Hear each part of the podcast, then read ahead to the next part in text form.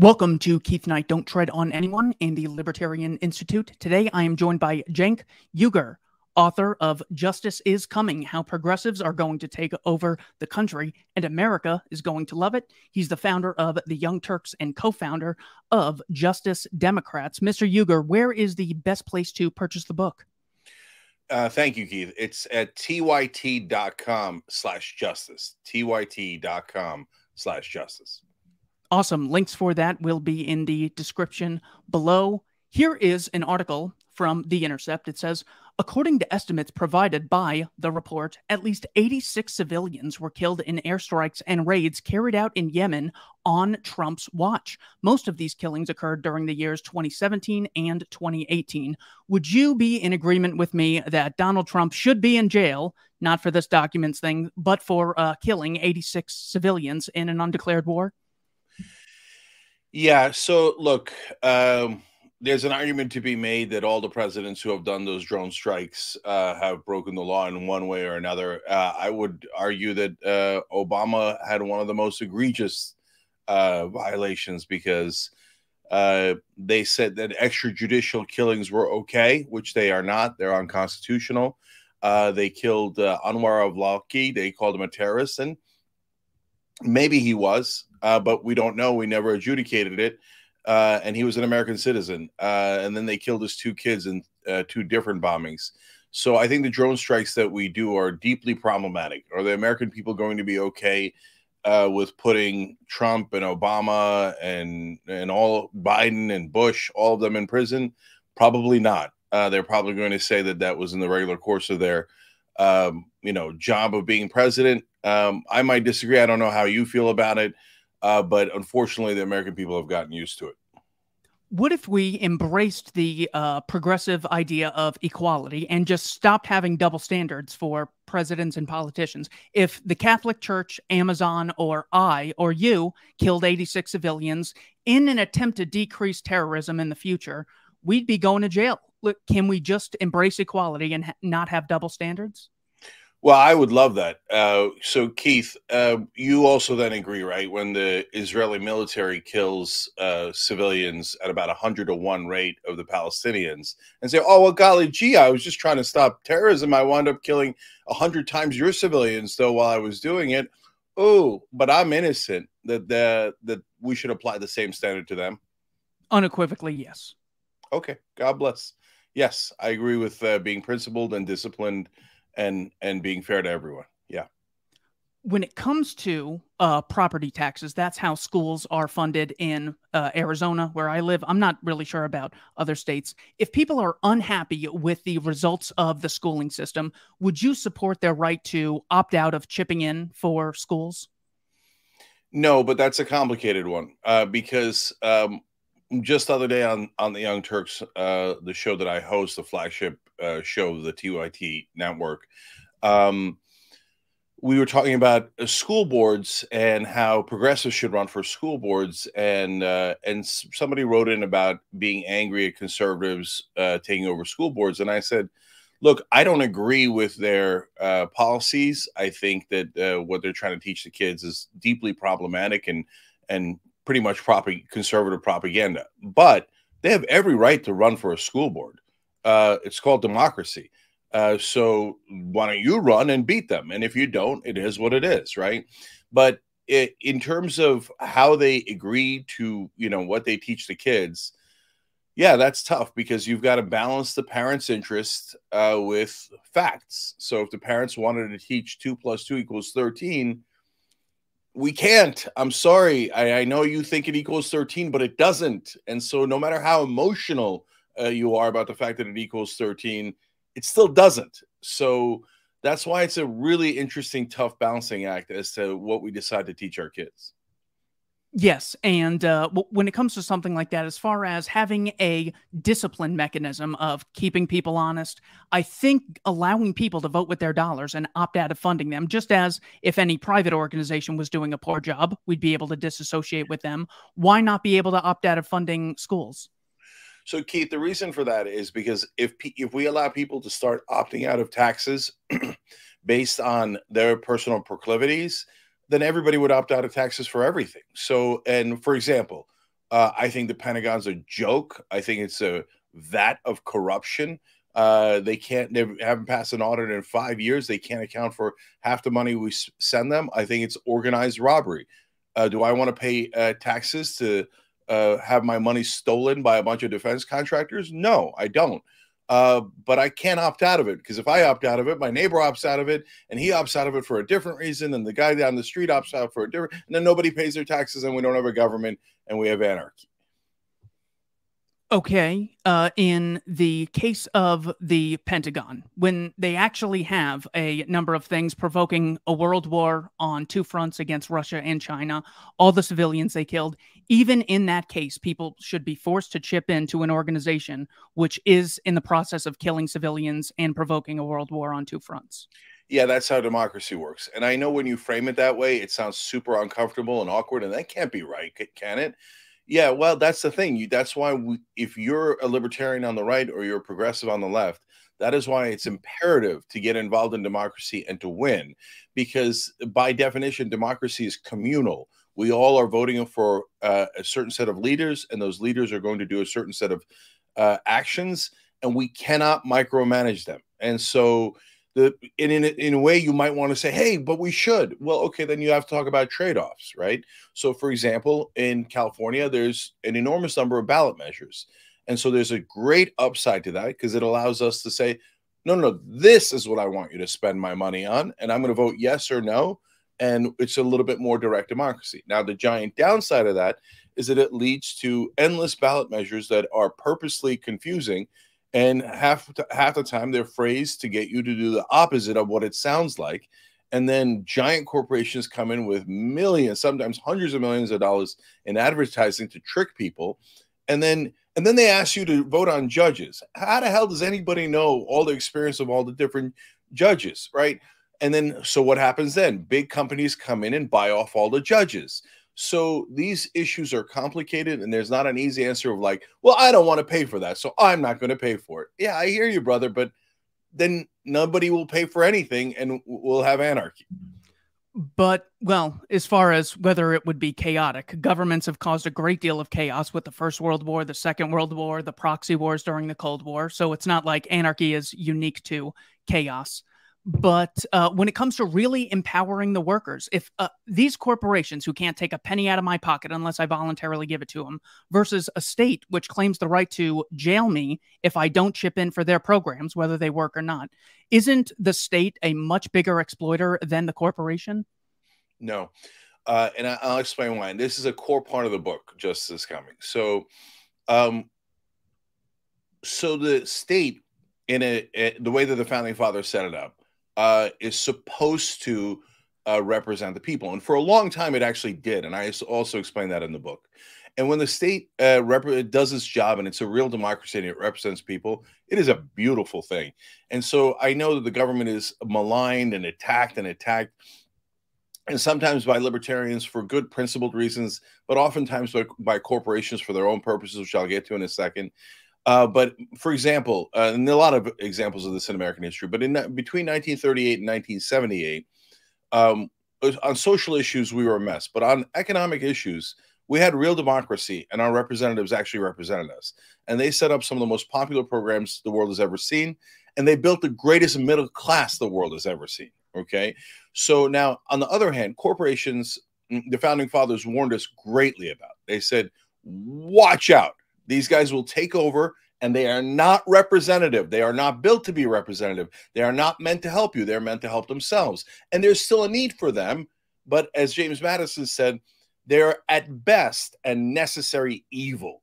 And remember that the American Revolution was just as much against the British East India Tea Company as it was about against the British Empire, because at that point the British companies had taken over the British Empire, and it was their tea that they had thrown in the harbor at the Boston Tea Party. So what wound up happening is the Founding Fathers said, be super careful, do not let these corporations form unless they promise to deliver not just for their customers and their shareholders, but for the entire community, right? And eventually we lost track of that, and in 1978 the Supreme Court killed off our democracy by allowing bribery. They said corporations can give unlimited money to politicians. There's nuance there in the decisions in 76, 78, and then eventually in Citizens United. But that was the thrust of it. And you could tell from the dissenting opinions. So one of the justices wrote in and said, this is a mortal danger to our democracy because companies do not care about the general welfare. They only care about their own welfare, and they will crush everything in their path to maximize profit because that's what we built them to do. He was 100% right. That's exactly what happened. And brother, the number one problem with government today is that corporations are allowed to bribe our representatives and turn them into their representatives. That's why the government has become organized robbery in a lot of ways. So when I say you got to pay your taxes so that we can have an efficient, logical infrastructure, I'm not saying that I love what the government's doing now. I mean, as a progressive, there's tons and tons and tons of things that the government's doing that I can't stand. But what is the core of the problem? Is the core of the problem that the politicians woke up and they're like there's some on the right think, oh, I have a lust for power and I want to control people's lives. I could make an argument for that for some right-wingers, but, and may, by the way, some extreme left-wingers too, okay? But that's not the thrust of the problem. The thrust of the problem is they're getting millions of dollars in checks and they're doing exactly what they're paid for. They are servants of the corporate class, and the corporate class says, let us commit it. Unadulterated bribery, unadulterated robbery of the American people. For example, right now we give about $20 billion in subsidies to the oil companies. Why? They're the most profitable companies the world has ever seen, and they dump all of their costs on us. Pollution, climate change, you name it. And they increase prices massively the minute that they can. But we're giving them our hard-earned dollars? I loathe that. The problem isn't that the government officials just love oil companies by nature or want to give away your sovereignty to oil companies. No, they're getting bribed by the oil companies. The core of the problem is the bribery and the corruption and the corporate class that has taken over this country, not the servants they have in government. Is offering free college to everyone at taxpayer expense a bribe? No, because you're serving the people. So, for example, if you say, hey, Keith gave, or Cenk, I gave $1 million to a whole bunch of senators, and then they gave me a subsidy for a couple of $1 billion for the couple of $1 million that I bribed them, which, by the way, is very, very common. So I could, in the book, I explain how Sheldon Adelson did that a couple of times with Donald Trump. But by the way, yes, Soros does it with Democrats, and Koch brothers do it with Republicans, etc. There's something deeply wrong with that because they're saying do not serve the general welfare, only serve my interests, right? But if you're serving the general welfare, that's exactly what the government's supposed to do. When it comes to the minimum wage issue, I worked at Walmart previously, and both our previous and current CEO, H. Lee Scott and Doug McMullen, came out in support of increasing the federal minimum wage.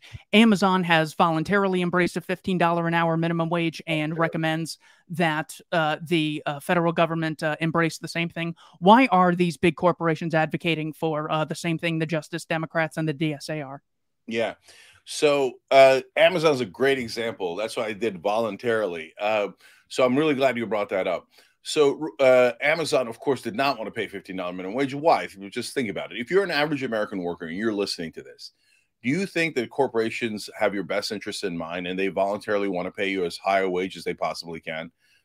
Everyone listening knows, no, they don't. They have their best interest in mind and they want to pay you as low a wage as they possibly can because it keeps their costs low. We all get it. We all get it. They want costs low, profits, revenues high, so you can maximize profit, right? So, and you are their costs. So Amazon fought that tooth and nail. They didn't want $15 minimum wage at all. And Bernie Sanders and Ro Khanna in the House, two progressives, started building tremendous pressure on Amazon. They introduced a bill called Stop Bezos Act, and they started pounding away at Jeff Bezos and Amazon to try to get equality and to deliver for their workers. And everyone in mainstream media or corporate media, which despises both the right wing and the left wing, they love the corporate middle. It's not actually the middle of the country. It's the middle of corporations. They have nothing but scorn for Bernie and Ro. And they're like, oh, that's not how things work. You can't pressure that poor, poor company. to deliver for their lowly wages. Who cares about their employees? How dare you do this? And this is not practical. Progressives can't get anything done. You know what happened? No. Ro Khanna and Bernie Sanders kicked Amazon's ass until they surrendered. And there's this famous video now when Amazon manager has to go out into the plant and say, we are now raising all of the wages to $15 an hour. And the plant goes nuts and everybody celebrates. That's what progressives can do when they're fighting for the average man, right? So now the genius of that move is not just to put pressure on Amazon and to get them to move, but they knew, and this is smart, and this is how you get things done, that as soon as Amazon moved to $15 minimum wage, they were going to try to get everyone else to move to $15 minimum wage because they didn't want to be at a competitive disadvantage. So they turned Amazon from their enemy to their ally by getting them to move first. So that's how you deliver for Americans, by pushing corporations to do the right thing and not just hoping that they do it voluntarily, which is never going to happen. It's not just hoping. If there's a union who goes on strike and says, we refuse to spend one more second of our time working, that's a totally legitimate way of using the leverage that you have in the marketplace. So are there any legal sanctions, or does anyone at Amazon go to jail if they don't pay 15? It just sounds like a ton of voluntary pressure, which is totally legitimate. Yeah. No, I think that there's, so first of all, things don't have to be binary. They don't have to be 0 or 1, right? We either do nothing or we do something. There's a wide spectrum. So if someone's not following a government regulation, there's a lot of different things you could do before you get to prison, which is pretty extreme, right? But should some corporate executives go to prison for some of their transgressions? Absolutely. Do they ever? No. I'll give you a great example. Rick Scott. He's the current senator from Florida, and he's one of the biggest crooks in American history. He committed the largest Medicare fraud, and they had to pay. And by the way, his company admitted it, and they confessed. They were found guilty. They had 2 different sets of books, and they had to pay a $1.7 billion fine, which was just a fraction of the money that they stole from your grandmother and your grandfather when they purposely stole from Medicare. The guy who ran the company, was the CEO, was Rick Scott. So the company was guilty, but nobody went to jail. So they stole a couple of $1 billion at a minimum, but only the company was guilty, but you can't put the company in jail, and the company still exists. And Rick Scott, you know what he got for that? He didn't get prison time. The company paid him $300 million on the way out for a robbery well done. And so this is the absurd system that we have now, where these corporate machines rule us all, and then they could rob you and then laugh in your face and reward the guy who did the robbery, and then he became governor and senator. So yes, there are some situations where corporate executives should go to jail, but you don't start with that sanction. You move up to that for egregious actions like the one Rick Scott did. Exactly. There are certainly evil corporations, Boeing, Northrop Grumman, Raytheon, and my whole thing is we got to be able to disassociate with them in our time and money. So if I take that minimum wage example, that all work, it would be mandatory payment of $15 an hour. Is that what you're advocating? Yeah. If you have a federal minimum wage or a state minimum wage of $15, yeah, you have to pay $15. That's right. So if I go to college and spend 4 years of time working there, I did, and I got paid $0 an hour. That was me choosing to labor very difficult conditions, even homework, for $0 an hour, while the college raked in millions of dollars a year. Is that a violation of the minimum wage principle? No, because you're volunteering for it. So let me explain. First of all, I did the same thing, and of course, I wish I could get paid for the college, for law school, etc. We all wish it, right? But that is just a wish. And so I'll give you an example from the left-wing criticism that I don't agree with. So if you remember, HuffPost back in the day used to have a ton of bloggers, including me, and a bunch of celebrities, Bill Maher, John Cusack, etc. And they all, and that was a huge part of the website and a huge part of what made it popular and profitable, etc. And then they wound up selling it to AOL for $315 million. And all those bloggers who had done it for free, not all, but a lot of them, came forward and said, Arianna Huffington owes us money because We blogged for her. That was our labor, and she didn't pay us, and now she got rich. Nope, wrong. I was one of the biggest bloggers there. I was actually top three on the site. I blogged probably more than almost anyone on the site. I put in a ton of hours there. I did it all for free. Why? Because it wasn't actually free. I was getting something else in return. We weren't all suckers. We were doing it for a reason. And what I was getting in return was publicity and promotion. And my blog kept popping up on the front page of one of the most popular websites in the country. So you can't squelch on the deal afterwards and go, well, I wanted the free publicity, and that's why I was writing. But now that you got money, I want it. I want it. No, give it to me. No, that was not the deal. And the same with colleges.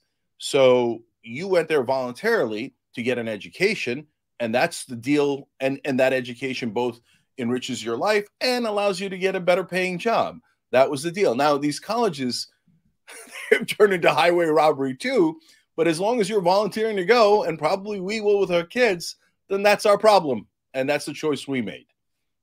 So if I voluntarily agree with an employer to work for $0 an hour at an internship, or $1 or $2 or $3 an hour, that would mean that we shouldn't have a minimum wage, because I'm doing it voluntarily, and that's the upfront agreement, and I'm doing it to get on-the-job experience so I can be a better, more skillful employee in the future and demand a higher wage.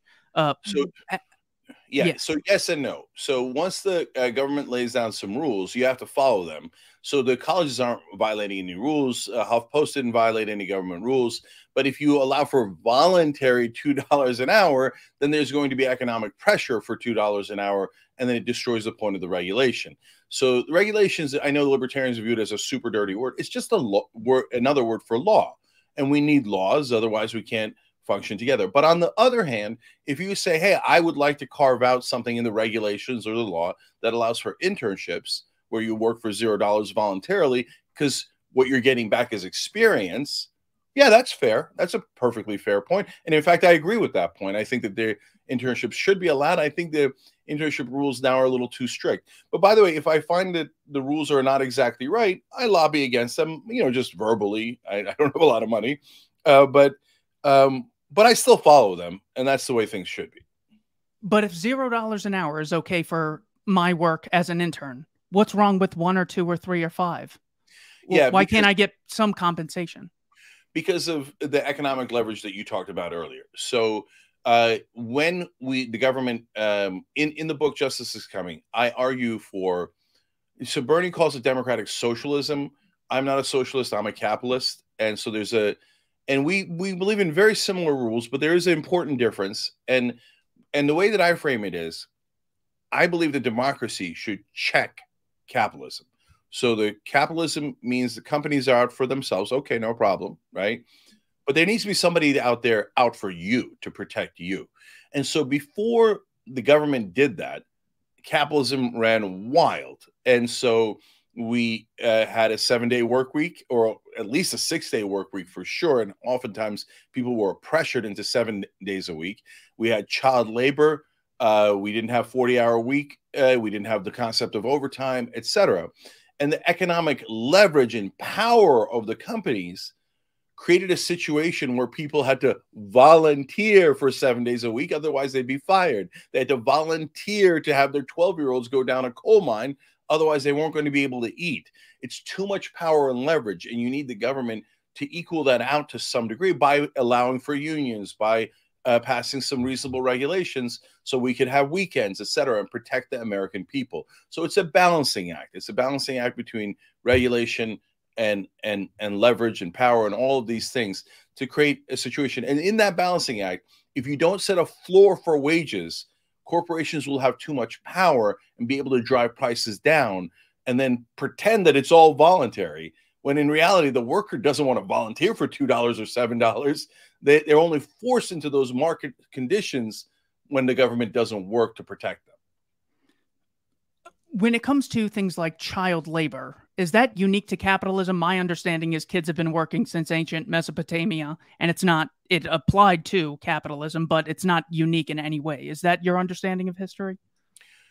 Oh, definitely. Look, humans are beautiful, wonderful, cooperative creatures, and we're also ugly, competitive, dangerous creatures. We are both, and we live in that balance, okay? And if you allow people to do whatever they want, not everyone, but some group of people will rise up that will do anything to get power, wealth, privilege, status, etc. And so will they use child labor? Of course they will. Will they do slavery? Of course they will. Will they destroy the planet to just make an extra nickel? Of course they will. So not everyone will. In fact, most people won't, but some will. And if you let them run amok, they will do those terrible things. It is not at all unique to America. The whole world has done it, and it's been done historically. That is why it's important to have a democracy where we all get together and go, you know what? We're not comfortable with that. And we're going to use our power as a combined community to say, get your hands off our kids. You cannot send them down a coal mine when they're 12. We're going to set some boundaries here. We're going to set some laws that you have to abide by. When it comes to empowering the workers, the thing that stood out to me was research from the Cato Institute saying jobs requiring an occupational license increased from 5% in the 1950s to 22% in 2021.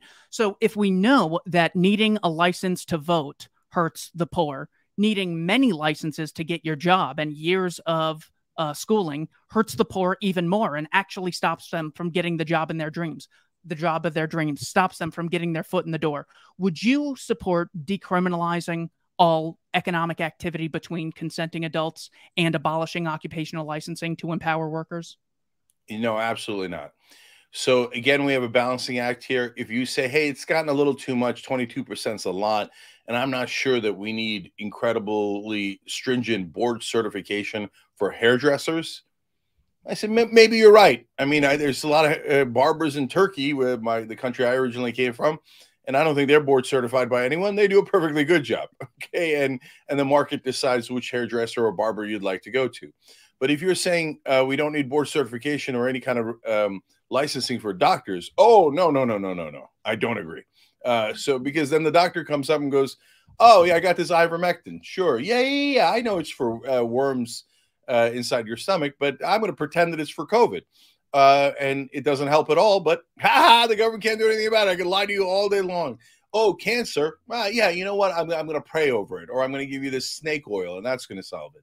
No, we're not going to let you harm people's health or cost them their lives if you're in an important position like that by saying, oh, it's a free-for-all. You'll figure out if you were at the right doctor after you died. But that is an actual example of my body, my choice. I can take any medicine from any doctor because I'm a consenting adult. Kids, different story. You're correct on that issue. But this is an actual my body, my choice issue where if I want to make an exchange with a doctor of who is certified maybe in another country, maybe in another state, maybe they're going through medical school, why can't I do that? Why should the state forcibly stop us from achieving something we want to achieve? So there's two parts of that. So number one, as long as they're clearly labeled, let's say they're a doctor from Trinidad, okay, perfectly great country, and their medical schools are fine. But on the other hand, you know, I don't know which of their medical school you went to, right? So I don't know if it was a good one, it was a terrible one, it's a sham, it's not, I have no idea, right?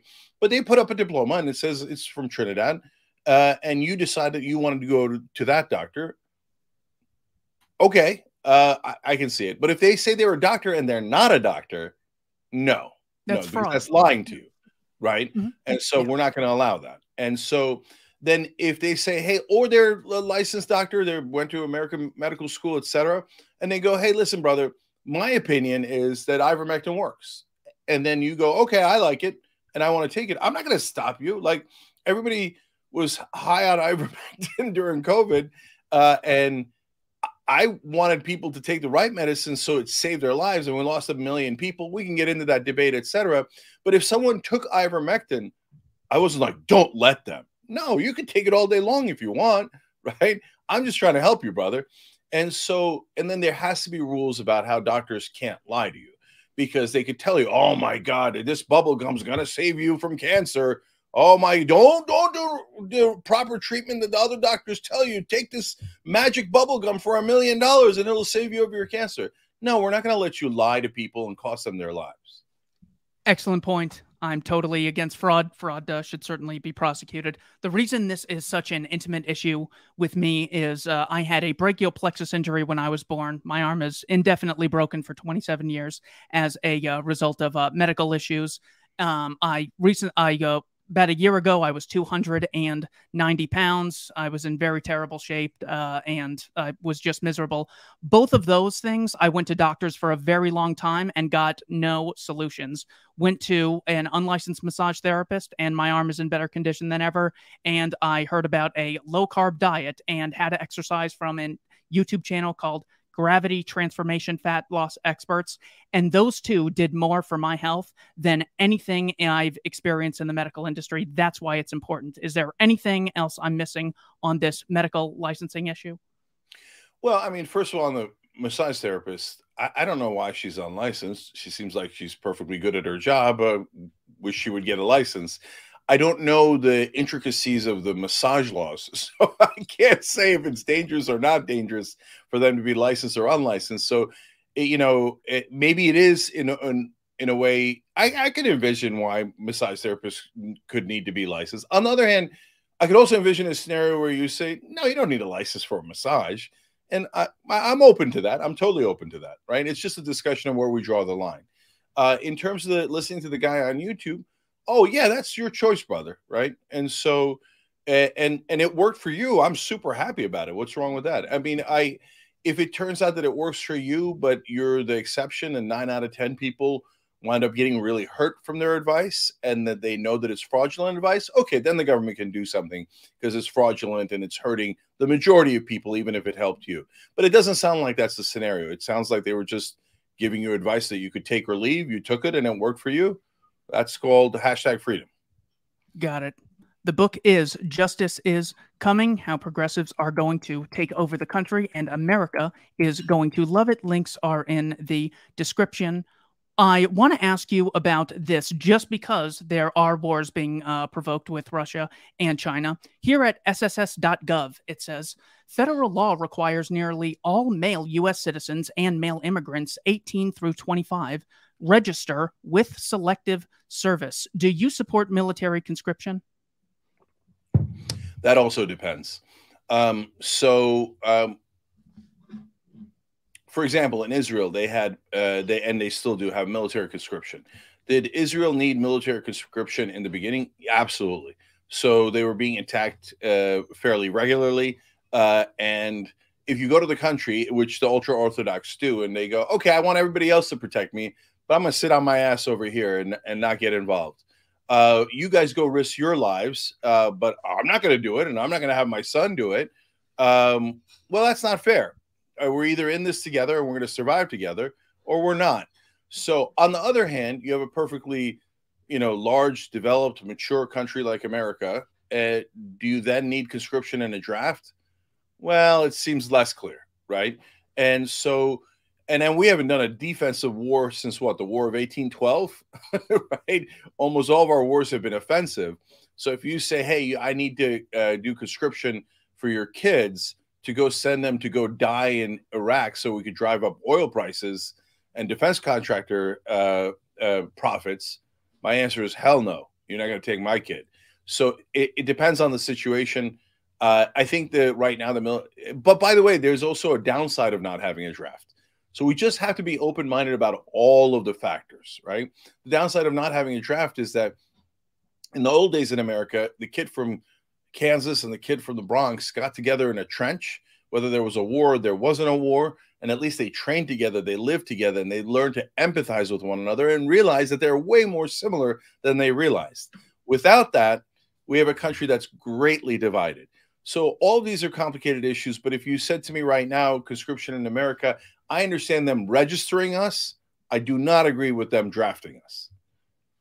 With the case of Israel, you also had a lack of safety because Ergon, Stern, and Haganah were bombing Israel into existence with Zionist terrorist organizations. So it's not like, well, we're just here sitting defenseless, so we need someone to help us. There's so often, every time you look under this, sort of like, you know how we got attacked out of nowhere on 9/11, except for the fact that it was the result of Iraqi sanctions and support for Israel atrocities in Lebanon and occupying the land of the two sanctuaries. So even when we're in this situation where a draft might be, quote, needed, it so often is the result of provoking a situation where one wouldn't be. Are there really any examples of when there should be military conscriptions, either throughout history or today? Vladimir Zelensky on February 24th of 2022 instituted military conscription, and as is Vladimir Putin. Is there ever a justified time to force someone to perform labor against their will in these terrible conditions? Yeah, there is. So let me take it one at a time. So on the issue of Israel, yeah, it's complicated and it's nuanced. Were there some Zionist organizations that did terrorism before the formation of Israel to drive out the British from the British mandate? Yes. Were they actually critical to that goal? The answer is probably. And did some of their leaders become prime ministers of Israel later? Yes. These are just undeniable facts. So there's the, you know, double standard that we have here when a Muslim does fights for their rights in healthy ways and in unhealthy ways through terrorism, which I don't support at all.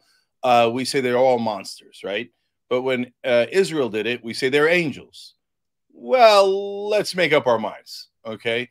And so I think Israel has a right to exist. I think that there should be a two-state solution. I'm in favor of Iron Dome to protect the Israeli civilians.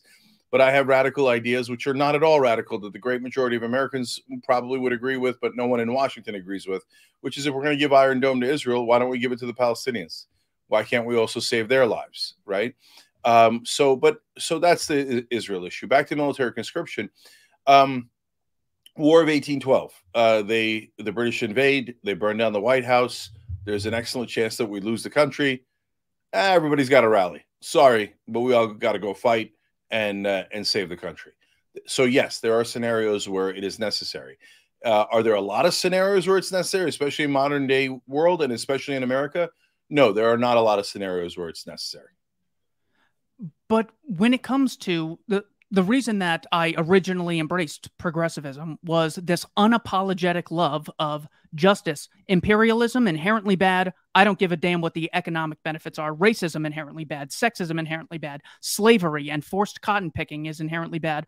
But then when it comes to forced military conscription, where you're more likely to die, more likely to get PTSD and get your limbs blown off than if you were forced to pick cotton, well, then all of a sudden these issues are really complex. Can't we just say that forced labor is immoral? And if the government wants to get people to be troops, they got to pay more. They got to provide better conditions. You can't just exploit us against our will. No, we can't. We have to use nuance. I'm sorry, but it's true. It's the spectrum that we talked about before. It's not binary. So it depends on the situation. So if you say the government forcing your labor or conscripting you should be incredibly rare, I totally agree with you, okay? If you say there is no situation where that's necessary, I don't agree, because you have a problem with the commons.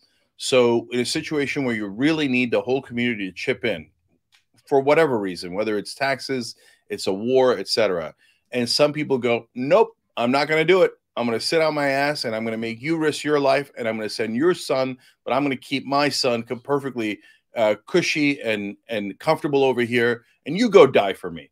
And it's a situation where really all of our lives are on the line. No, you don't get to do that, brother. You got to chip in. That's why it's a community. So look, you know, my issue with libertarianism, and I considered it when I was younger, is that it's too utopian.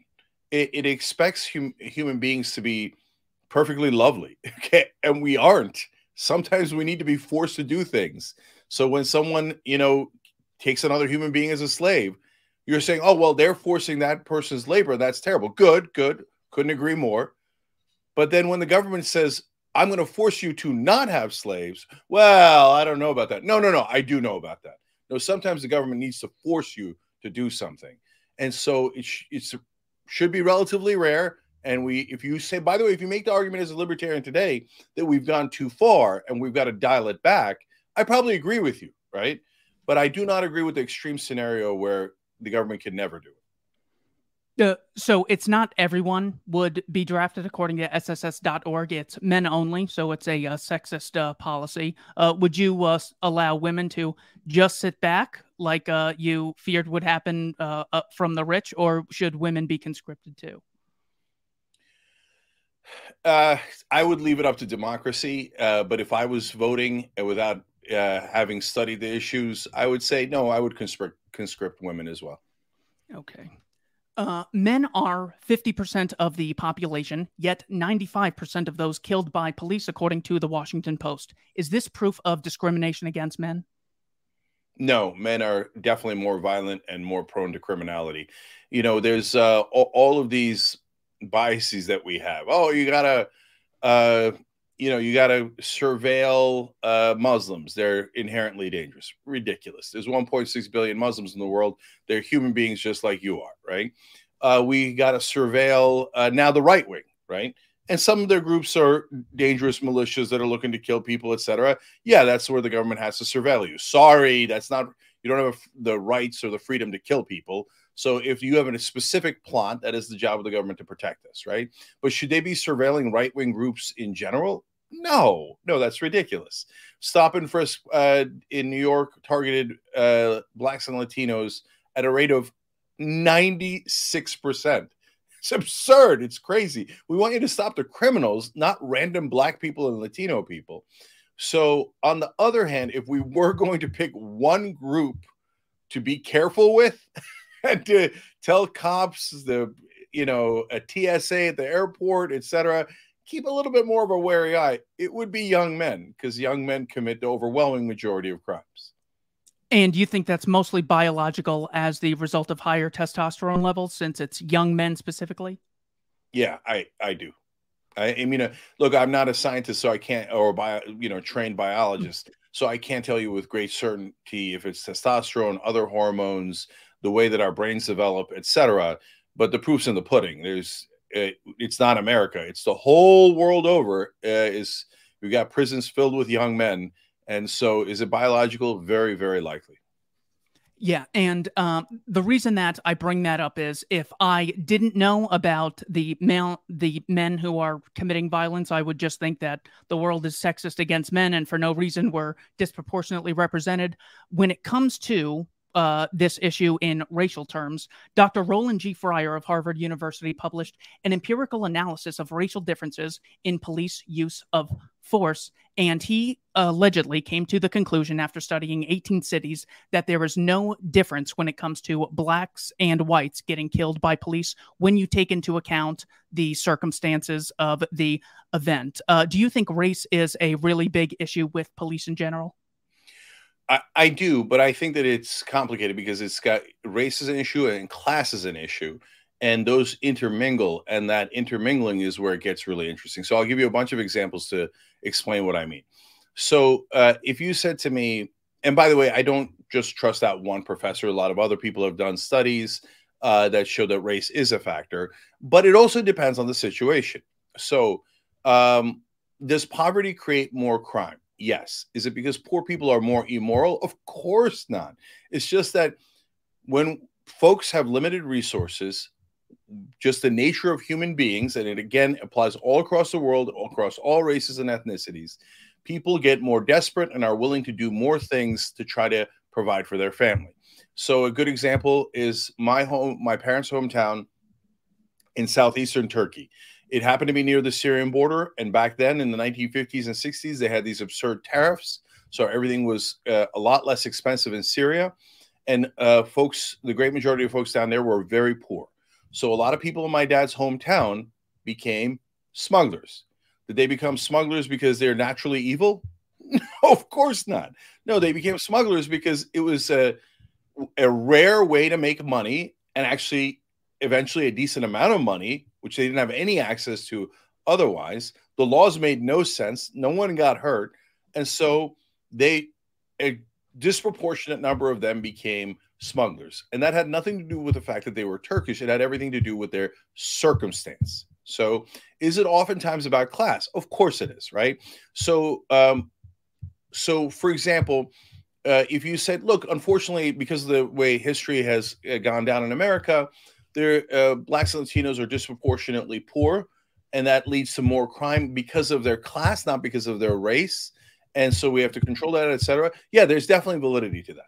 On the other hand, there are also factors that are just racial that also affect the issues. So, for example, marijuana is smoked at the same rate by white people and black people in America, and black people are arrested at nearly 4 times the rate. It's actually 3.7. Another way to look at that is 370% greater rate than white people. Is that because all cops decided we hate black people and we're only going to arrest them? No, not exactly. Is that just because of class? No, not exactly. No, and a pretty decent explanation of it was given to me by a former Baltimore cop on when I interviewed him on The Young Turks. He said, look, Cenk, we had a quota. We weren't supposed to have a quota, but we all do. Okay, that's what happens for police departments across the country. And we had to arrest a certain number of people. And even if you were assigned to a rich suburb of Baltimore, you didn't arrest anybody there. I said, why? He said, because if you arrested someone there, it could be a judge's kid, and then you're going to be in a lot of trouble, right?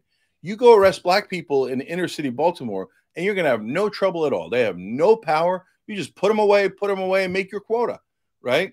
So, and then I said, well, did some cops enjoy that? He's like, oh, yeah, they did.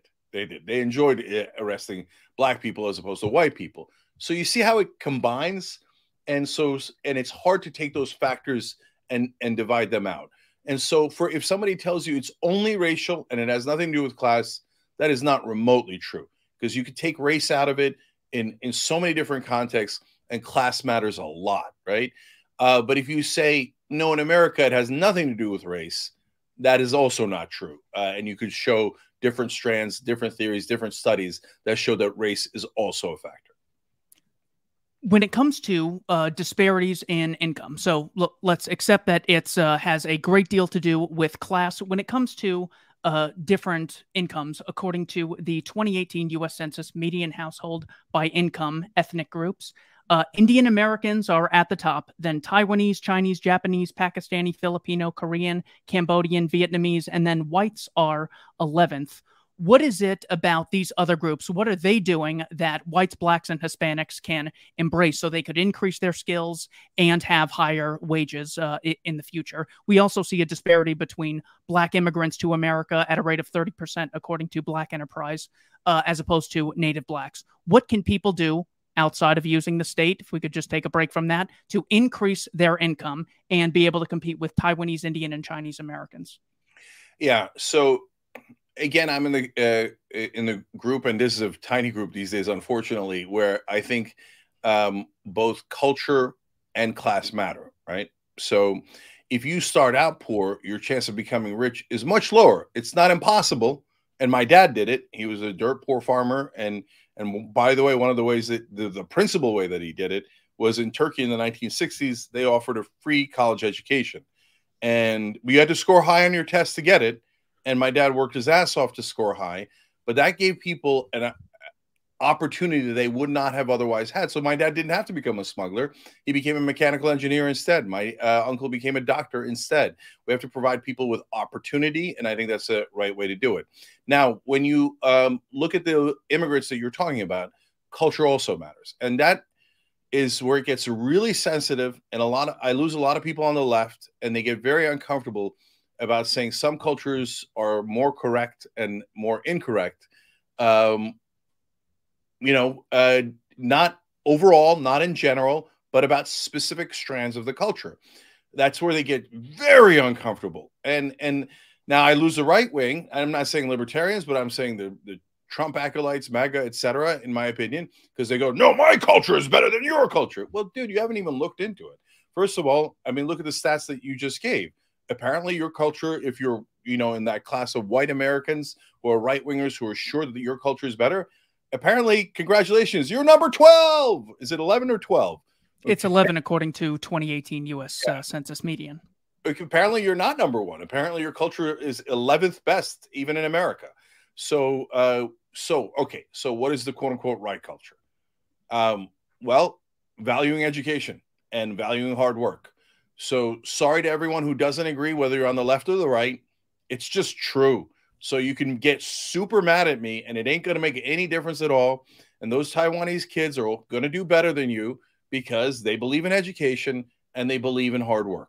So I'm an immigrant. When I came to the country, I actually found a list just like that, Keith, in my local library. We didn't even have the internet back then. And I was actually kind of stunned to find it in a magazine. And it actually had, back then, because there wasn't as many Asian immigrants, the top two ethnic groups in the country based on income were Turks and Greeks. How's that for funny? Okay. By the way, in Germany, Turks come at the bottom. Here in America, Turks come at the top. I can explain why later, but you can see that it has nothing to do with race. It has to do with circumstance. Okay.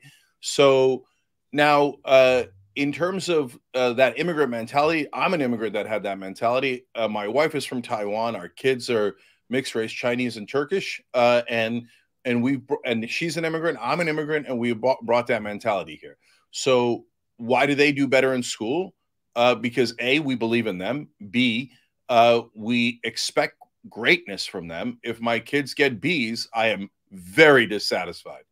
And they go to a public school. And I went to a parent-teacher conference just the other day. And the teachers are wonderful. And my God, there's some brilliant teachers in that school. But there was one teacher in particular who started talking about, hey, don't be satisfied if your kids get C's, because the D's could also get them in trouble. And I was like, what? What is this conversation? I do not want my kids involved in this conversation at all. This is the wrong cultural mindset. We get A's. We don't even think about C's. No, a B is not good enough. You got to give me A's because I know you're capable of it. My parents did that for me. I would bring home a 98 and my dad would say, where'd the other 2 points go? You know what that got into my head, Keith? I get it. That creates stress and it's got its downsides, right? But what it burrowed into my head subconsciously was, you're capable of 100 every time. And that's what you got to teach your kids. And that's great culture. One final thing on the race issue. According to Dr. Wilfred Riley at Kentucky State University, he said, there is no race war going on in the USA, and currently there is no epidemic of white-on-black crime. In fact, interracial crime on an annual basis have been consistently 75 to 85% black-on-white for the past 30 years. So if you and I are not addressing this issue, David Duke and Jared Taylor are going to have a monopoly on this issue. 80% of violence between the races, the black is the aggressor, the white tends to be the victim. What is it about these stats? Are they untrue? Have you heard about this? And what is the proper progressive way to analyze something like this? Okay, so first of all, yeah, I have not seen that study and I don't accept it. And I don't mean I don't accept it as in I don't accept facts. I mean, I just haven't had a chance to study it. And I've seen studies that show very different numbers. So I can't stipulate to a study I didn't see. So now, having said that, is it believable that blacks commit a little bit more crime or mid-size more crime, whatever the numbers wind up being, against white people than white against black? Yes, that is definitely possible. Is it because blacks are more racist against whites? Of course not. No. There's two factors here, Keith. One is, again, we have class. And since the average black person is born into a family with 1/8 of the household wealth of the average white person, they start in a hole. And I know, you know, we were poor, we were middle class, my family. And then people say to me, I run a company, it's, you know, TYT Network. And they say, I often get pressure. Why aren't you guys bigger? Why haven't you beat CNN yet? Well, brother, I started in a hole, and I spent a lot of years, decades, climbing out of that hole, right? So give me a minute. So class does affect people. It affects the amount of crime that's committed. Not, again, not because they're bad people, but because of their circumstance. And by the way, sometimes people who commit crimes are terrible people, and I'll get back to that in a second. But there's a second thing too, Keith, which is like Israel and Palestine, when Palestinians have no state power, they're called terrorists when they do violence. When Israel does state violence, they go, that doesn't count. That's not terrorism. So, but wait a minute. One side is killing 100 times the civilians than the other side. Why doesn't their violence count? No, because by definition, we said state violence is okay and individual violence is not okay. Well, that doesn't make any sense. And so here in America, you have white people are generally more in charge. That doesn't mean like, oh, it's like a white supremacist state and the leaders are secretly KKK. No, I just mean that because of the institutional power that extra wealth brings, they are more likely to be educated, they're more likely to get higher jobs, etc., and they're more likely to be in the ruling class, if you will, right? And so they set the laws that help them and don't hurt them, right? So white people, while they're not necessarily committing as many crimes against black people, have a massive institutional advantage. So, for example, they're locking black people up at 4 times the rate for the same crime of possessing marijuana. So you can't just discount the state power that white people have in this country. And I don't say that is against white people. I'm just stating the fact of the reality of this country. And any race that had that advantage would use it in the same way, right? So that's why that situation is not at all apples and it's a little apples and oranges based on what you just said there. Okay, now, but I will say one extra thing, where now we've gotten into some fights with the extreme left on our flank there, which is, I think progressives stand for justice for all. And I talk about that in Justice Is Coming. And it doesn't mean justice for us. It doesn't mean justice for some. And it doesn't mean justice for just people accused of crimes. No, it means justice for all, including the people who are victims of crime. And so now there's this crazy line of thought in the extreme left where they think, no, because they're underprivileged, they should be allowed to, like, I mean, look, sometimes it gets so extreme, some are in favor of abolishing prisons. No, you don't have a right to smash somebody's face in with a brick. That's not a right that you have. And so some folks got to go to jail. Oh, well, they were underprivileged. Okay, yeah, but they still got to go to jail. We'll discuss how to fix those issues on a macro scale, big picture scale. And we'll talk about how to get to justice for everyone to the best we can. We'll talk about getting to the right balance. But that brother who just hit that lady in the face with a brick is going to go to jail. And if you don't agree with that, sorry, but 99% of the country doesn't agree with you. And you're way more extreme than you realize. So you have to draw the line somewhere. And I draw it with my own side as well as the other side. Currently in America, the government generally runs the police, the military, the courts, and compulsory education. Not all education, but they are the only ones who have compulsory education rights. Is it fair to describe these things like police, military, and schools as free, universal, and guaranteed services? Well, you know, again, you're going to get into definitions, but should the government provide those things? Yes, those are core functions of the government. And should they be quote unquote free? Absolutely. In fact, I can give you an example that's in the book again. And again, you could order the book at tyt.com/justice. In this country, Keith, we used to have private fire departments and that turned into a disaster. We tried it. So Bob wouldn't pay his fire insurance and they would literally let his house burn down. But they found out pretty quickly, if you let Bob's house burn down, the house next to him is also going to burn down, and the one after that, and the one after that. And it doesn't matter that those guys paid their insurance. And we quickly realized, no, the fire departments have to be public. Otherwise, we all burn together.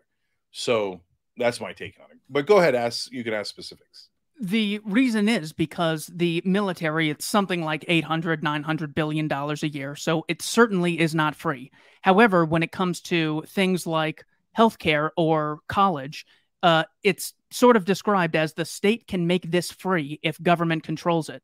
But that would mean that nurses and doctors don't get paid. They're all just volunteers. So it seems like you're dividing things, whether they should cost money or they should be free. They both cost money. They both cost resources and face incentives and constraints. So do you think it's honest to say that we can make healthcare free if the state controls it? Yeah. So they're saying free in the context of government. And so if you want further clarification on that, no problem. And in fact, I'll give you that clarification right now. So when they say free, what they're saying is that they're not saying that it's magic and it's magically free and falls out of the trees, right? What they mean is that it's communal, so and hence free to you on a specific level, whereas having to pay for that sandwich or that tank of gas is specifically not free. You have to pay for it on an individual level.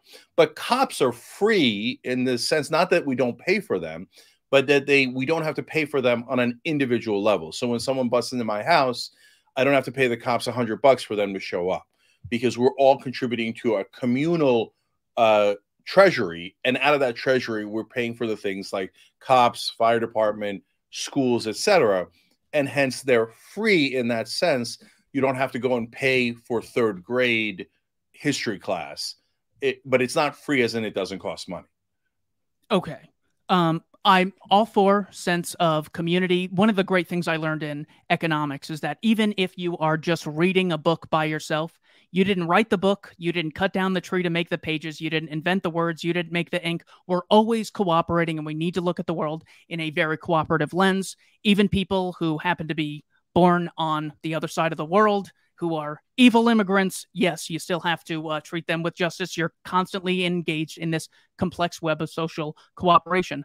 I'm all for communities coming together. My entire criticism of progressivism is they don't let me opt out of fun and conservatism. They don't let me opt out of things that I think are non-communal versus things that are actually communal. Because it's not like, well, if you don't chip in, well, then the government just says, hey, can we do better next year? The government will put you in a cage, shoot you if you resist, confiscate your house for property taxes. So it's not like there's just greed on one side of the equation. Government seems to be far more greedy, at least with that fire department example. They at least let you opt out without trying to put you in jail. Government will put you in jail and take away the house that might have burnt down if you don't chip in for their fire department. How is that any better? No. So, Keith, you have to have the government be able to enforce rules. Otherwise, we have no communal experience at all. We have no community, and it's a free-for-all. What you're saying is that you don't like some of the places where they've drawn the lines. And by the way, on at least half of your examples, I agree with you. And that's why I fight to have us draw lines in different places and pass different laws. But yes, the government has the power of the community. The community disapproves of you hitting that old lady with a brick in the face. So we have the power to arrest you, take away your freedom, and stuff you into a little cell. Now, that is an awesome power. I don't mean awesome as in good. I mean as in amazing, gigantic, enormous power, right? But the government needs it. Otherwise, people are just going to take whatever the hell they want, and we're going to have complete anarchy. And by the way, we've also tried that throughout history, and it never, ever, ever works. And by the way, when we tried it from the left, in extreme communism, what happened? Dictators happened instantly, because there is no utopia. I remember being in freshman year management 101 class, and they start teaching us alternative forms of management, right? They go, well, we're in the capitalist system, but we're also going to teach you about Marxism, this, then the other thing. And we get to Marxism, and at that point, I haven't read anything about it. And the first thing they teach us is, and I know this is for the Marxists out there, sorry, brothers and sisters, I know it's a little bit of a generalization, but you know that it's generally the direction that Marx went in and what he wanted, which is take as little as you need and give as much as you can. I'm like, yes, but on which planet? Because that doesn't happen on this planet at all, okay? People work as little as they can and take as much as they possibly can in the reverse. It's just human nature. So I literally asked the management professor, can we skip this part? Because this is nonsense. No human being acts like this. So, and I look, I'm sorry if I'm going to offend, but I think the libertarians are sometimes go all the way around the bend and get close to Marxism, where they think, oh, it's utopia. Everybody will act perfectly lovely. No, they will not. We need government power to some degree. But if you're worried about government power overreaching, I hear you, brothers and sisters, and a lot of the time, I totally agree with you. So we have to be careful with that awesome power that the government has, but it needs it. Otherwise, we can't have any rules. We can't have anything that's communal. We can't ever, like, the whole point of insurance, by the way, is by the time you have cancer, it's too late. The costs are too high. You all have to pitch in when you're healthy and when you're sick. All of us pitch into a communal pot, and then you take out of it when you need it, right? That's health insurance, whether it's private or it's public. So there are some things that need to be communal and some power that the government has to have. The the better conversation, Keith, in my opinion, is where you draw those lines instead of saying that those lines should not exist. Okay. So when it comes to, let's take the example of healthcare, since we've agreed that there's no such thing as truly free. What you mean is free at the point of access to that individual on the specific circumstance. When it comes to some things having decreased in price and increase, it looks like from the research I've done, things like hospital services, colleges, medical cares, and child care have drastically increased in price, whereas things like TVs, toys, computer software, clothing, and cell phones have drastically decreased in price. Do you have a general theory as to why some privately owned things decrease in price over time while increasing in quality? And then maybe we can apply this to the healthcare industry? Yeah. So there's a whole host of factors involved there. One is it domestic or is it a world market? If it's a domestic market, there is, by definition, less options, right? And so that affects the supply and demand curves. Whereas if it's a global market for TVs, then their global competition is going to drive prices down. And so, for example, in China, now this doesn't apply to TVs as much, but it did for Korea and Japan for a long time. When they were poorer, they're not anymore, but when they were poorer, they could pay lower costs to their employees. That allowed them to produce lower priced TVs. And so in a world market, there's a lot of factors that drive prices down. Okay. So a lot of the things that you showed there, medical care, et cetera, are a domestic market and where we have less choices. Now, in a domestic market, we have an extra layer of complexity, which is the corruption that we talked about earlier. So we allow all of our politicians to be purchased by different industries. And in fact, a very conservative Republican, Mo Brooks, who was in the House for a long time, who I disagree with on almost every policy issue, had a brilliant and incredibly honest speech when he was running for the Senate a couple of years ago. I put that in the book as well because it was stunning, his admissions. He said, if you want to be the chairman of a committee in the House, you have to purchase it. And you can't, and you, it's about $1 million that it costs. Now, they don't ever say this in the press, and the press knows it, but they never cover it. I'll tell you why they never cover it in a second. But he said, but where are you going to get $1 million? You can't get it from average Jane and Joe and Jane citizen. They don't have that kind of money. So you have to go to industry. Which industry do you go to? Well, whichever one the committee is regulating. They want to purchase you more than anyone else does. So you get $1 million from the guys you're supposed to be regulating. Then you get this committee chairmanship and you dole out that money to other people, other politicians in your party. So you just disperse the bribes. I mean, look at how criminal this is, right? And he explained, it's not me, it's Republican Mo Brooks explaining it, okay? So, and then he says, at that point, then when you get into the chairmanship, it's a quid pro quo. You have to do what the industry told you to do. Now, if you do that with TVs, yeah, Sony can buy American politicians too, but it gets harder. Right? But when you have a domestic market, oh, that's beautiful. The smaller the market, the easier it is to bribe government officials and drive up prices. I'll give you a specific example of that too. This is also in the book. In New Jersey, and then later also in Texas, Virginia, and other states, some of the industry groups that give the most amount of money, campaign contributions, is how the New York Times, CNN politely call bribes, give most to state politicians. So they have a lot of power. By the way, teachers unions, police unions, real estate, these are very powerful at the state level and at the local level. And so, but in the case of the auto dealerships, Tesla was not using auto dealerships, so franchise auto dealerships. So they made it illegal to sell without going through a dealership. That's the most anti-capitalist, anti-free market thing I have ever seen. I'm 1,000,000% against that law. That law is nothing but criminality, okay? And luckily, in that case, and a guy I don't love, Elon Musk, but he had enough power to be able to fight back, and he bought a bunch of politicians, and then they got to a level of parity on the bribes, and then they changed the law back that you could sell cars any way you like. But the reason I gave you that example is because the smaller the market, the better the bribes work. So a lot of those industries that you showed with that have higher prices, they got there just by purchasing our politicians and getting rid of the free market and limiting your options so that they could drive prices up. Drug companies are the best example.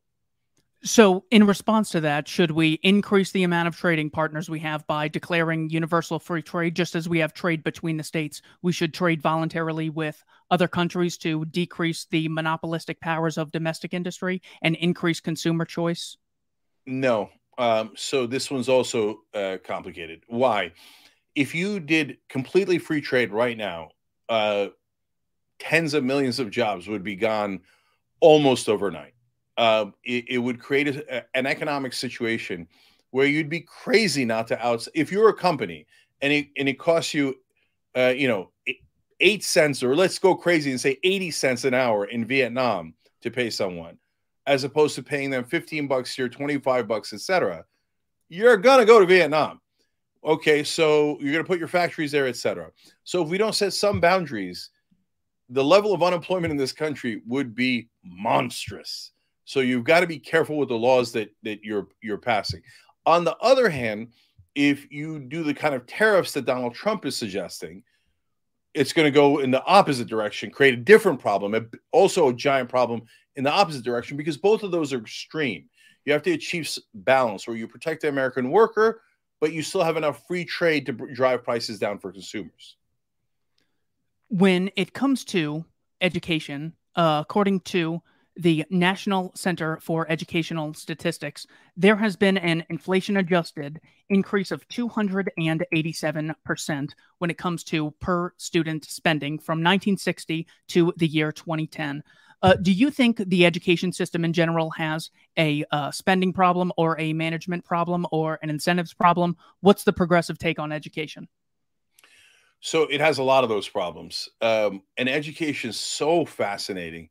So, unfortunately, we have this reflex in this country of America's number one. And so, it might not be a great system, but it's the best system in the world. No, it depends. We are number one in a number of factors, like the military. I don't know if that's something to brag about. But what we are not number one is in education. The South Koreans kick our ass, for example. There's many examples, but they're usually in the top three. But so is Finland. And they have taken very different approaches. They're usually the top two countries these days in both math and in other aptitudes that we test across the world. And South Korea works their students to oblivion. I mean, my God, I think that culture way overdoes it on how hard they work their kids. They've also got to have a childhood. I don't agree with that balance, okay? Finland, on the other hand, eliminated homework,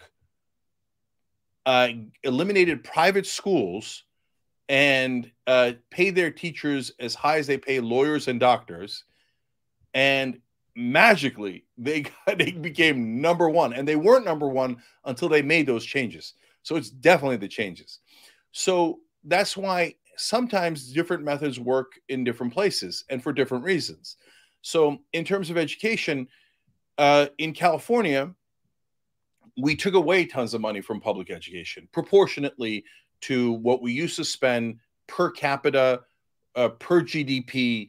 Back in the 1960s and 70s, California had one of the top public education systems in the country.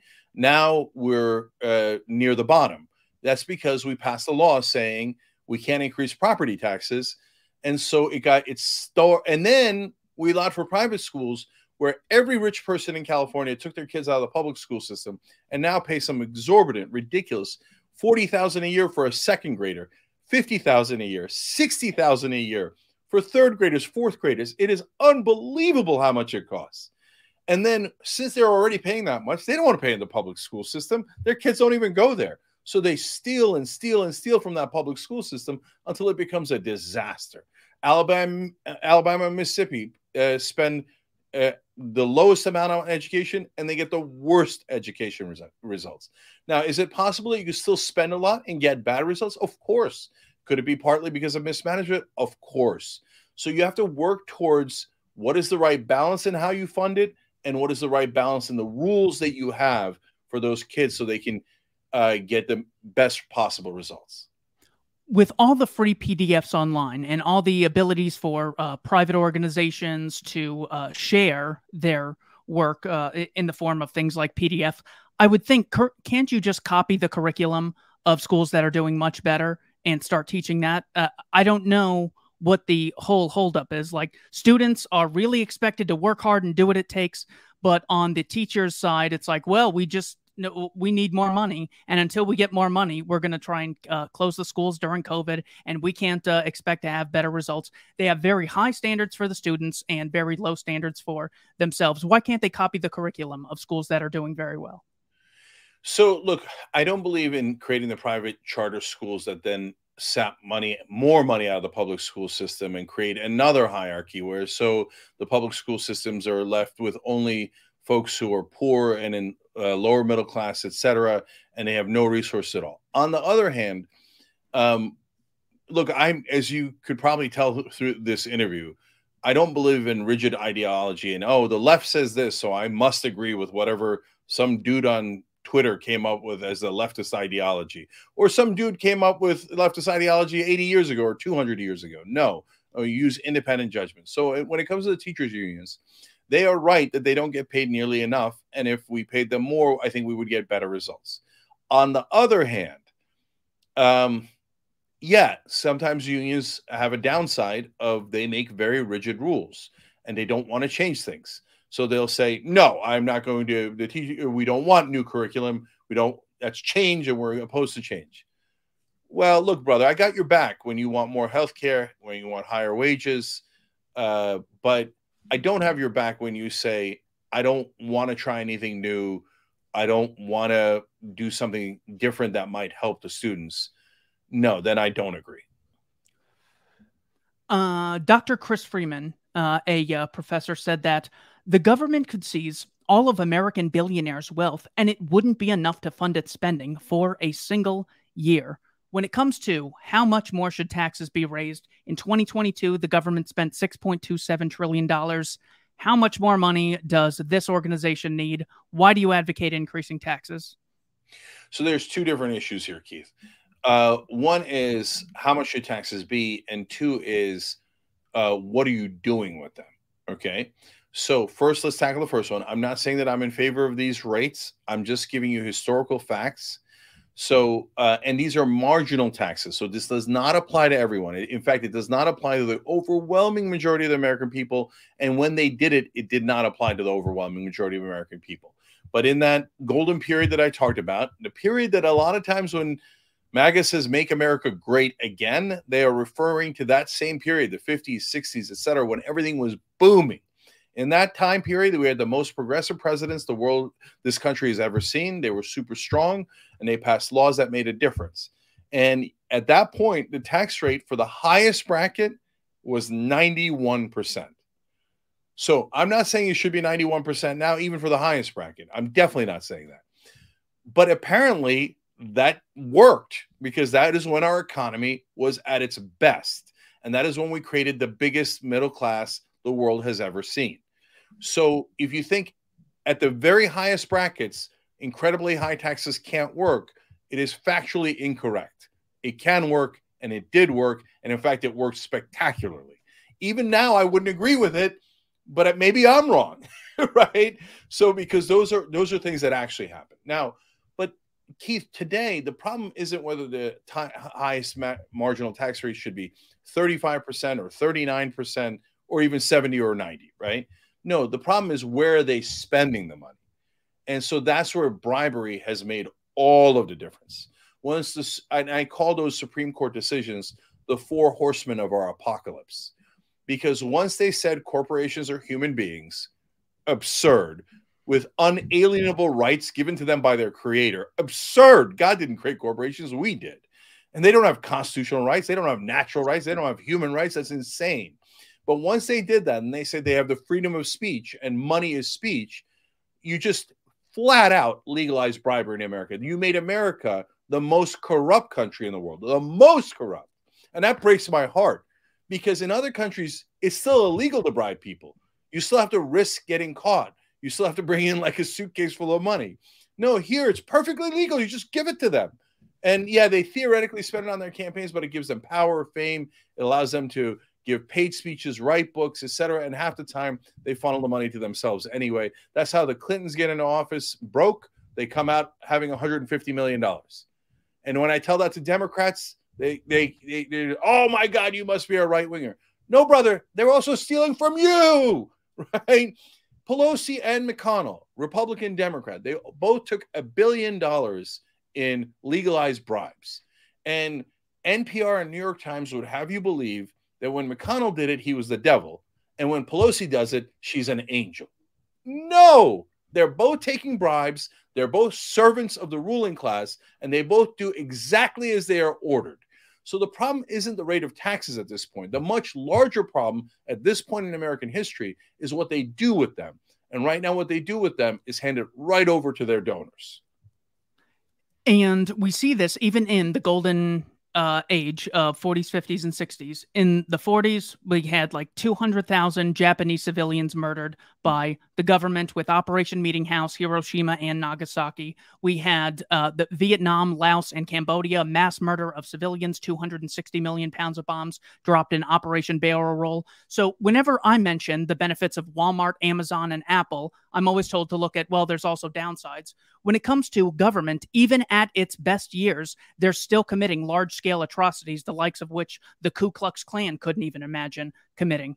Is there ever a point at which you would concede that government is the problem in and of itself because of the incentives that it has, and everything should be moved to the voluntary sector? What would you need to hear to give up progressivism?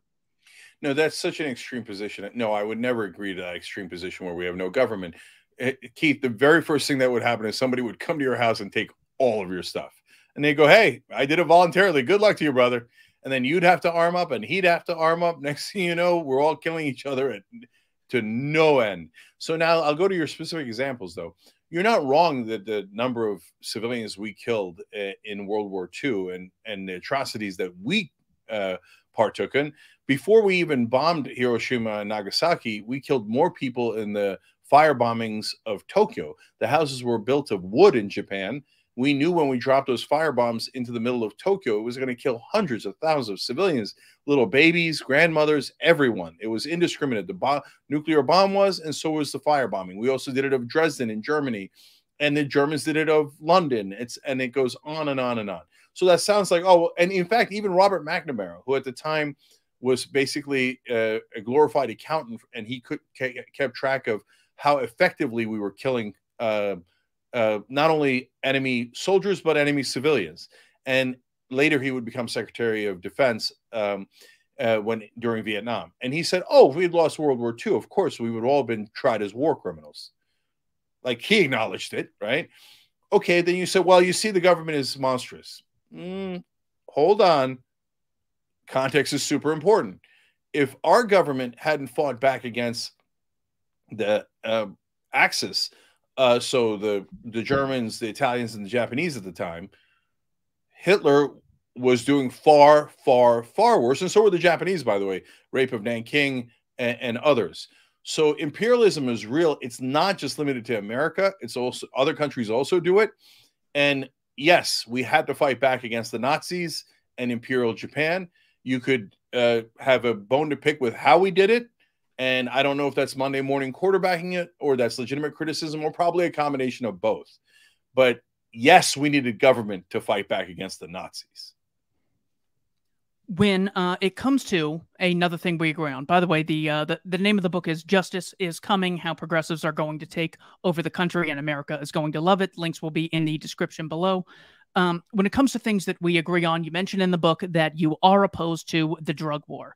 So we both agree on this. What is your principled reason for opposing the drug war? And let's try to stretch out those implications to see what else we can come to an agreement on.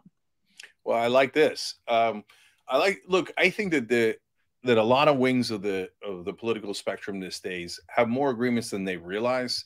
But corporate media is, in a sense, paid to drive us apart. So they emphasize the culture wars because it gets people very emotional and very divided and fighting each other to no end. So I don't love the culture wars from the right or the left. And if we unite on economic issues that we care about, people are going to be shocked at how much we agree and how effective we can be if we can get past the corporate media propaganda that divides us. And I'll just do one quick aside before I get to your drug war question. I mentioned earlier, where does all the money from the bribes go? Well, it goes to the politicians in the beginning, but what do the politicians do with it? They largely buy ads in media. So last midterm cycle, they spent $17 billion in those elections, which is mind-boggling. And almost all of it went to corporate media. So corporate media has 17 billion reasons to not see the corruption, not report on the corruption, and go, oh, no, those are honest politicians having honest debates about their principles. Oh, golly, gee, I guess the people with most money won again. But they don't tell you, no, they got bribed, and that's exactly why they passed that bill. So now on the drug wars. So for sure, marijuana should be legal. There's no question about that. That's crazy. It's the equivalent of having a Coors Light, and we put people in prison for that. That's mental. So on the harder drugs, there's an argument to make them all legal. And Portugal is an interesting example. That doesn't mean that when you make it legal, you then go, oh, it's wonderful, and you should all try fentanyl. No. There's a way that you could provide those drugs in an environment where people then become less likely to take them. Go into a cold government sterile, office and be prescribed your drugs, etc. And it makes it less sexy, less fun, etc. I'm not saying that that's going to just solve it magically by itself, but we have to think through different solutions. And sometimes government can say, hey, that fentanyl is almost certainly going to kill you. I'm sorry, I can't let you take it, right? But maybe the answer is, no, there's a different way to tackle that problem for the super hardcore drugs where, yes, you can take it, but we're going to try to discourage you from taking that in 1,000 different ways. Okay. So would you invoke the my body, my choice principle when it comes to drug use in general? On the lower level drugs, for sure. On the higher level drugs that have an incredibly high percentage chance of doing massive damage to your body, your mind, and your life, it gets hard. And I'd love to hear different proposals. Some that have no government restrictions, some that have a lot of government restrictions, and everything in the middle to see what model worked. And I would go to other countries and different states, different countries to see what they tried and what was the most effective, because our goal is the same. Limit the damage to the average American that these drugs create while giving as much freedom as we can so that people can make their individual choices. Excellent. Final question. Thank you so much for your time here. Thomas Sowell wrote a book titled Basic Economics. He says, in reality, most of the great fortunes in American history have resulted from someone's figuring out how to reduce costs so as to be able to charge lower prices and therefore gain a mass market for the product. Henry Ford did this with automobiles, Rockefeller with oil, Carnegie with steel, Sears, Penny, Walton. Jeff Bezos is also in creating Amazon, drastically decreased prices, increasing the amount of options that consumers have, and also the number of jobs. Steve Jobs as well has done this with things like iPhones and really empowering the average person. When it comes to empowering the average person, should we look more so at the free market when we have all these empirical examples, or am I still missing something about the free market that only the state can provide? So again, nuanced answer here. And why are so many answers nuanced? Because you need balance to get to the right solution. And so you can't, it's easy to go to an extreme, but it doesn't get you the right answer. So in this case, I told you earlier, I'm a democratic capitalist. And so I believe in free markets. Let me first quickly say that what we have today is not free markets. So what we've created is corporatism, and corporatism is the enemy of capitalism. It looks for monopoly advantage to artificially increase its prices, and it tries to destroy competition. Adam Smith warned about it. He said, you must not allow bribery. You must not allow monopolies, okay? Because if you do, you won't have free markets anymore. So, for example, you cited a number of things where what we call, quote unquote, the free market today in America has driven down prices.